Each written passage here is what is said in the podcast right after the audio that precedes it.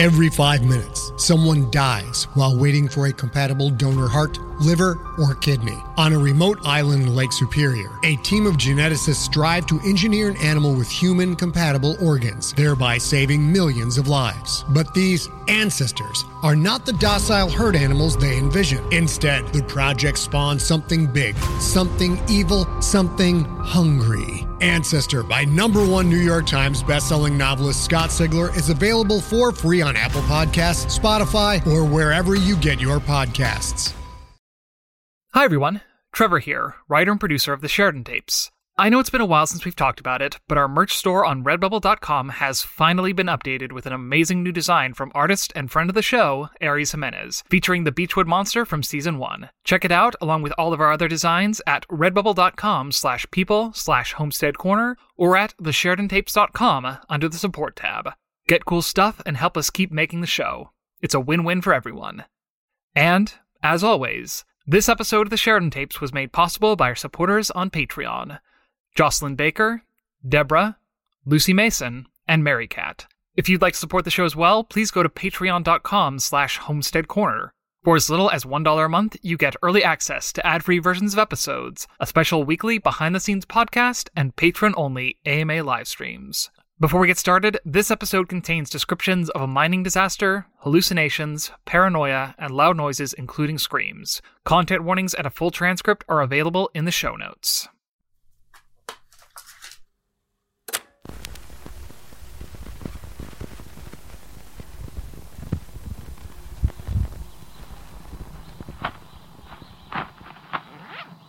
All right, Anna, here we go. Day one in Oslow. I've got my coffee, I've got my leads. I'm ready. Are you sure you don't know anything else? Not a thing. Wish I did, but I just saw Sam that one time before he left town. No idea what happened to him after that. Sorry. And what about my sis, Anna Sheridan's fan? I heard he might have stolen it when he left town. I really can't tell you that. You're going to have to ask someone at the police station. Trust me, I'm trying. Are you sure there isn't anything else you can tell me? Listen, lady. I'm sorry, but I really don't want to get any more mixed up in all this than I already am. I'm in enough trouble with Morrison already. You're. Who's Morrison? You have a nice day, Kate. I need to go feed my dog. Okay, that. That could have gone better. Oslow investigation, day three. Yesterday was a bust, but I've got a good lead now, so today will be better. Today will be better. What do you mean they're all in a coma? Exactly that. They also come from the toxins of the fungi soon after they were brought in. But uh, all of them? Is that normal? Nothing about this has been anything like normal. Did any of them, I don't know, say anything before then? I mean, Are you with the press, Miss? Sheridan? No, I'm not. Are you a family member of one of the victims? What? No, no, no. I'm looking for information about my sister. She disappeared here in Oslow, and she was interested in things like Templi Perfetum. So I thought I'm I sorry, but if you're not a family member or the media, I can't tell you anything else. I'm in enough hot water as it is. If you need more, you should talk to. Yeah, yeah, someone at the police station. Been hearing that a lot this week. God damn it. Can't sleep, so I guess we're starting uh Oslow investigation day five. Starting day five a little early. Or a lot early. Hooray.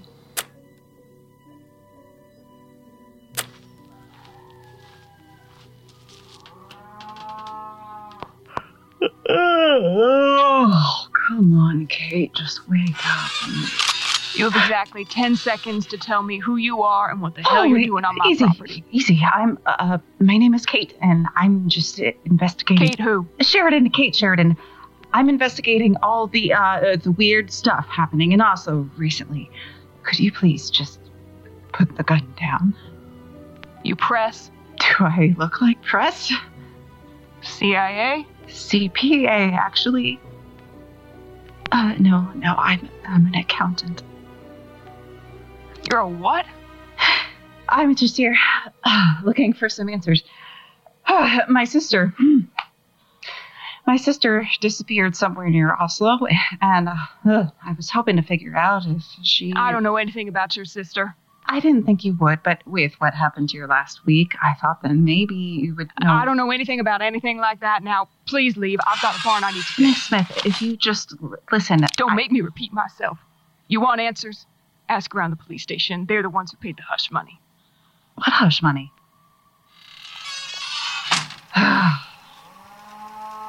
well, Anna, what now?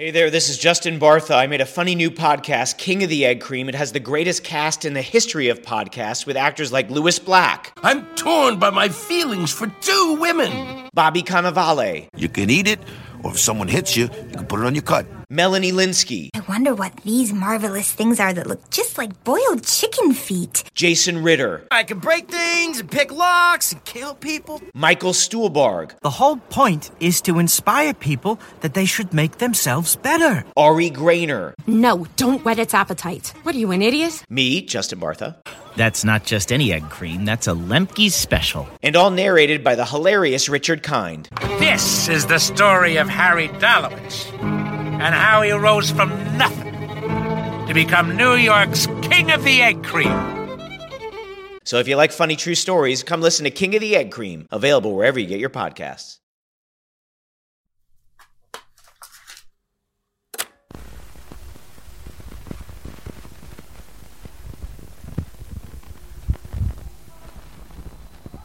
Well, shit.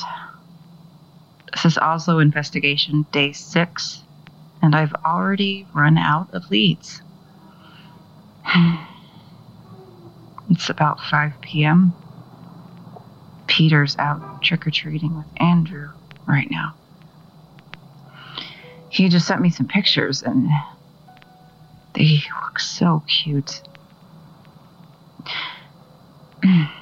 I haven't been able to do anything all day. I, I've just been trying to find any scrap of news or rumors about supernatural occurrences around here.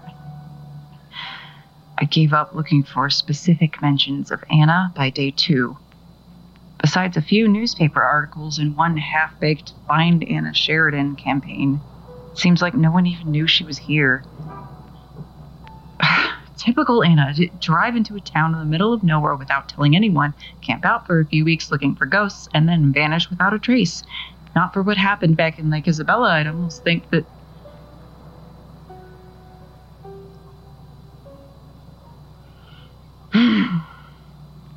Cut that out, Kate. Anna's alive. You know she is. And she needs help. You're not giving up on her like that. Not this time.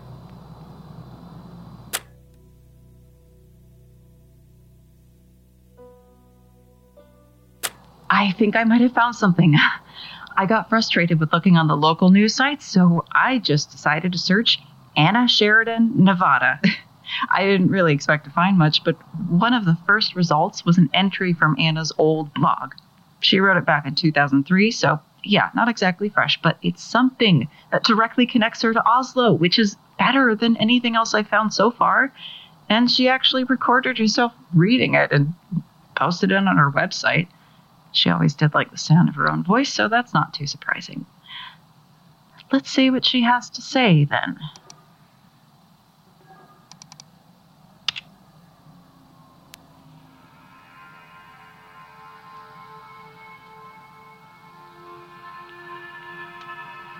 The Ghosts Below by Anna K. Sheridan, based on a true story.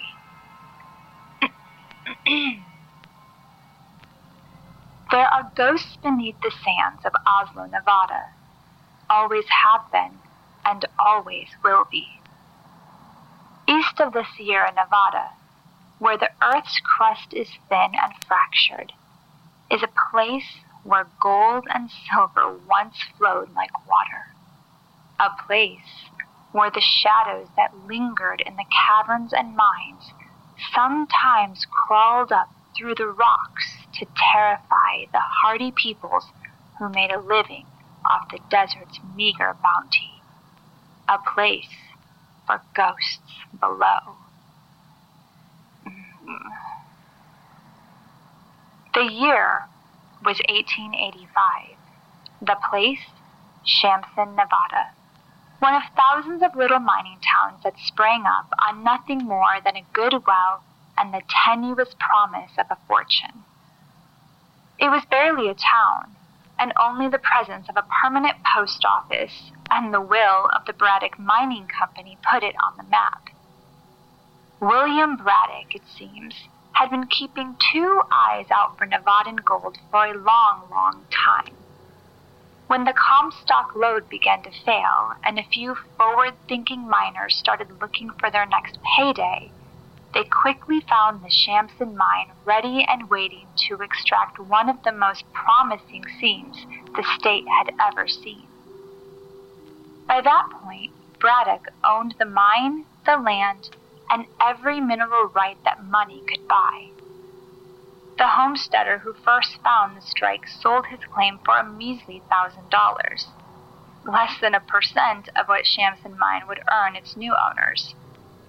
And while Braddock was no miner himself, he was a ruthless businessman who knew how to suck every last cent out of his operations. Prospectors were drawn in to work by the promise of a higher than average salary, but quickly realized that the only housing and provisions available in Shamsin were company owned and cost nearly double what they should have. They still made just enough that they didn't feel they were being swindled, but only just. Money came and went in cycles in that town, but it all came back to Braddock and his shareholders in time. The mine was a dangerous, backbreaking place. While there had been obvious dangers and the occasional disaster in Virginia City, the worst of it paled in comparison to an average day in Shamsin. The Comstock mines were clean, modern, and safe as any mine could be in that era. Shamsin's was not. Braddock made his fortune in the coal mines of Appalachia, and to him, a good day meant nobody died alone and suffocating in the earth. Everything else besides was immaterial. And so the miners who descended with pickaxe and dynamite in hand found the mine narrow, low, and dismally dark, poorly ventilated, and easy to become lost in someone was injured at least once a week, often fatally. There were occasional strikes and pickets, but most of these ended when Braddock threatened to call the debts his employees had racked up in the company owned saloons and brothels. The few who could afford to leave or were willing to go on the run did so, and Braddock replaced them within a week. And all the while, the mine never stopped working. First, extracting the gold was easy. The initial deposit was just below the surface, pure enough that you could pick whole nuggets out of the dirt at some points. A few months of strip mining removed most of this, leaving a series of canyons and narrow ridges in the foothills of Oslow County that are still there today. After that had been exhausted, the company began to dig down further into the earth, following the narrow seam of ore below the surface. Every day the miners descended and dug outwards, and every day the gold seemed to dry up a few feet from the central shaft.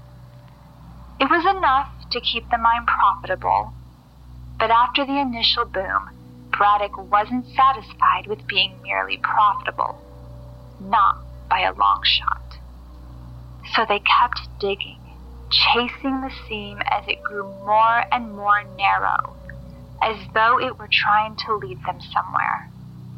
First, hundreds of feet, and then thousands below the earth as they drove, cutting a thin channel through the rock held up by wooden scaffolding and the power of human greed. At those depths, the miners began to report odd headaches and flashes in their vision as they descended in the newly installed elevator. But after repeated checks for noxious gas turned up nothing, they were sent back to work. The shadows grew darker as they toiled into the fathomless depths of the desert. And then, only then, did the seam begin to expand again. The Shamson mine, nearly half a mile deep and almost a mile wide at its lowest levels. Braddock's instincts, misguided as they might be, were correct. Most of the gold wasn't on the surface, but far below it. The small elevator cage, now the only way to quickly get into or out of the mine, was moving almost constantly, carrying exhausted miners to and fro at all hours of the day and night. The tunnels expanded out in every direction, only really wide enough for one person to work safely, but often worked by as many as ten.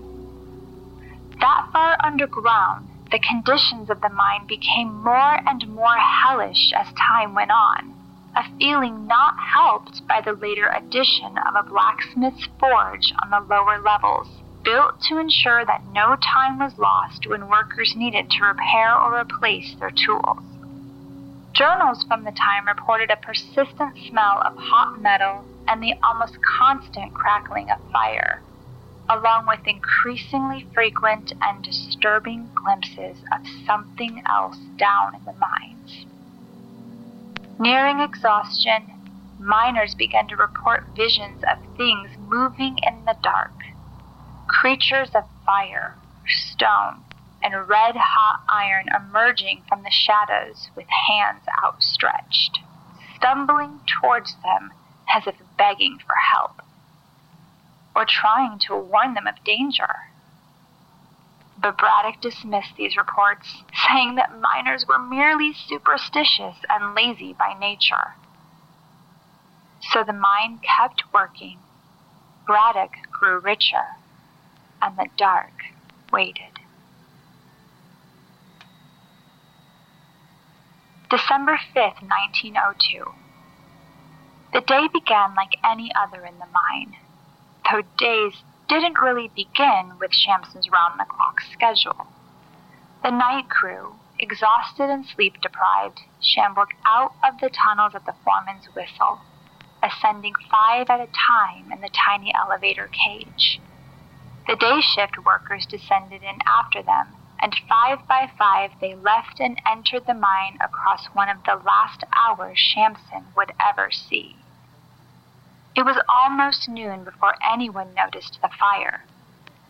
It had begun down one of the lesser used tunnels, far from the sight of any of the other miners. No one knows quite how it started. Perhaps a lantern carelessly abandoned by one of the nighttime crew tipped over, or a small gas leak ignited before it had a chance to fill the mine. Many blamed the figures of shadow and flame they had seen but no one could prove it either way. By the time anyone noticed the smell of smoke, the fire had engulfed most of the timbers holding up that abandoned tunnel, then snuck a spark into the blacksmith's supply of fresh wood.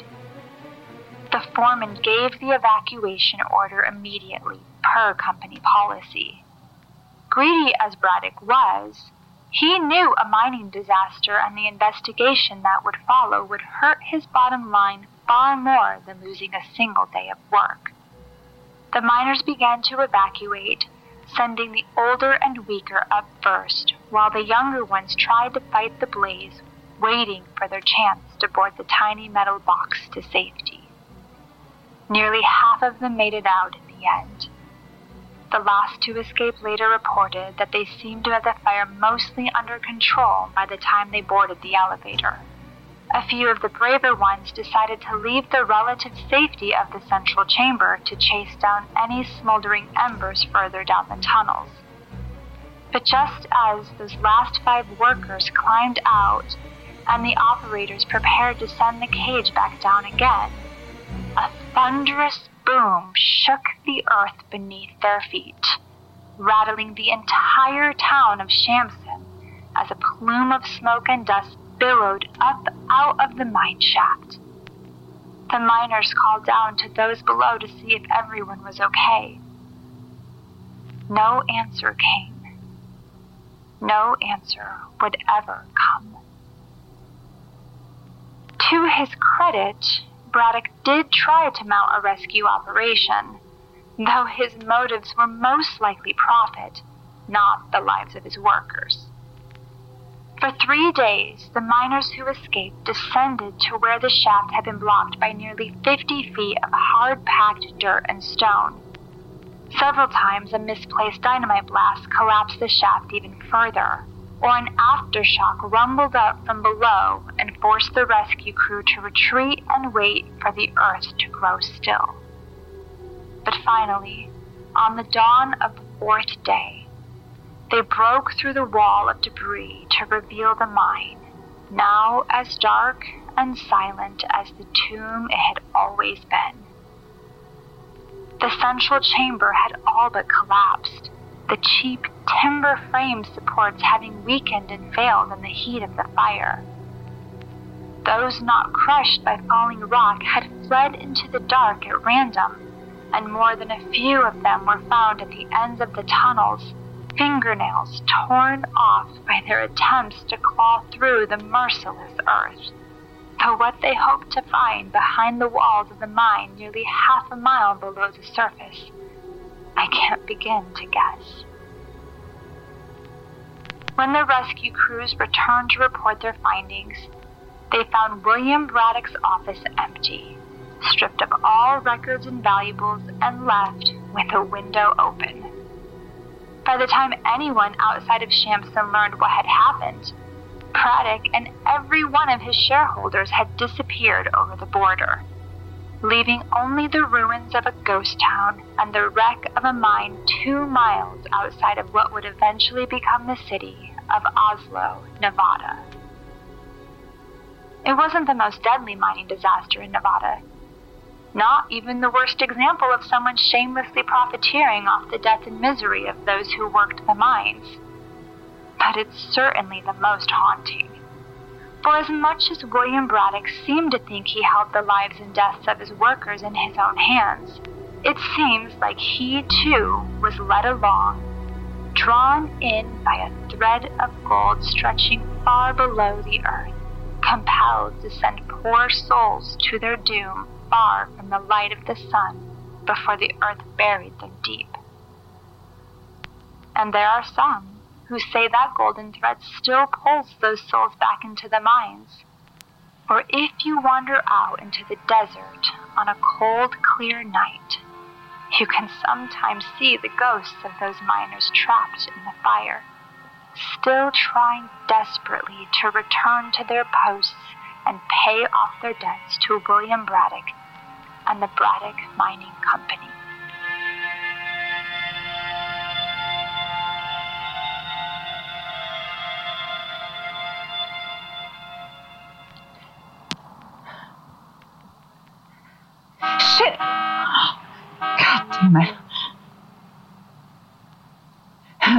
That's why I should never listen to anything you've written in the dark, Anna. God, that is messed up.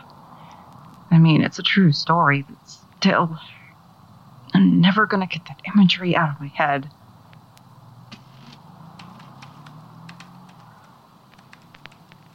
Huh. Looks like Shams and mine is just about 10 minutes from here. I wonder if. No. No, it's too dark out there right now. I should probably just. You know what? Screw it. I'd prefer to get something done today.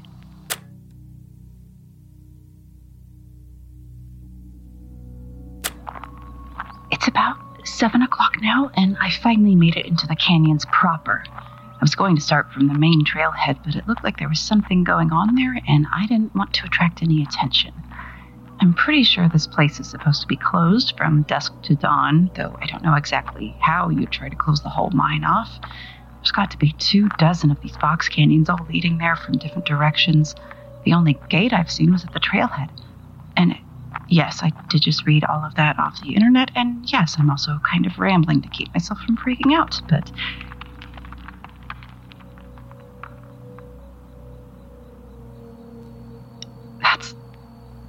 Sure that was nothing. Just the wind, right? Oh, come on, Kate. You know better than that by now. Let's see. I put it in the inside pocket with the rest of the. Shit, shit, shit. Oh, thank God. Good evening, officer. What the hell are you doing out here? Excuse me? This area is closed to the public. How'd you get in here? Oh, uh, I must have missed that. Got in before the gate was closed. I'm so sorry. I didn't realize how late it was getting until. Ned, who are you talking to? Oh, great, another tourist. Lieutenant Tyler? Wait. Mrs. Sheridan? What, you two know each other? Well, I, I wouldn't say we know each other, but. We've spoken. Once. Wait. Sheridan? As in Anna Sheridan? God, every damn time. Yes, she's my sister. What are you doing out here? I thought you were staying in town. I'm just chasing down some leads. I think Anna might have been out here at one point. So you came out in the middle of the desert after dark? Do you have any idea how dangerous that is? I can handle it myself, Lieutenant Tyler. Be that as it may, the mine is closed to the public. I'm sure you have a good reason to be out here this late, but it'll have to wait until tomorrow. Are you kidding me? I've been trying to chase Bill down all week. You think I'm just gonna leave now? Yes, you are. Oh, come on, Ned. I should I should probably just talk to her for a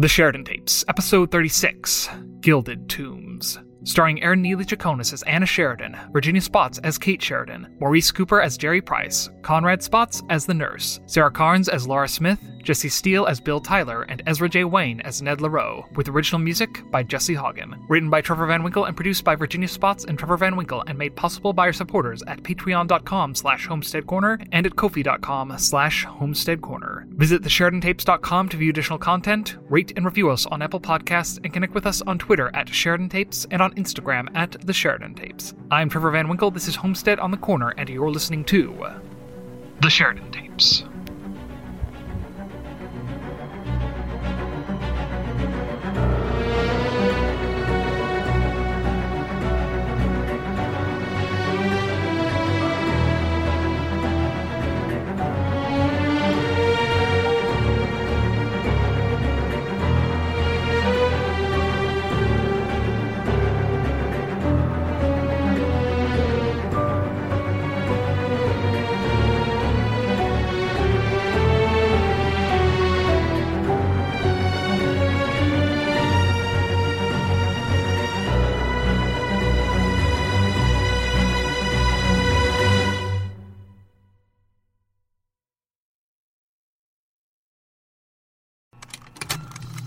Contained herein are the heresies of Radolf Burntwine, erstwhile monk turned traveling medical investigator.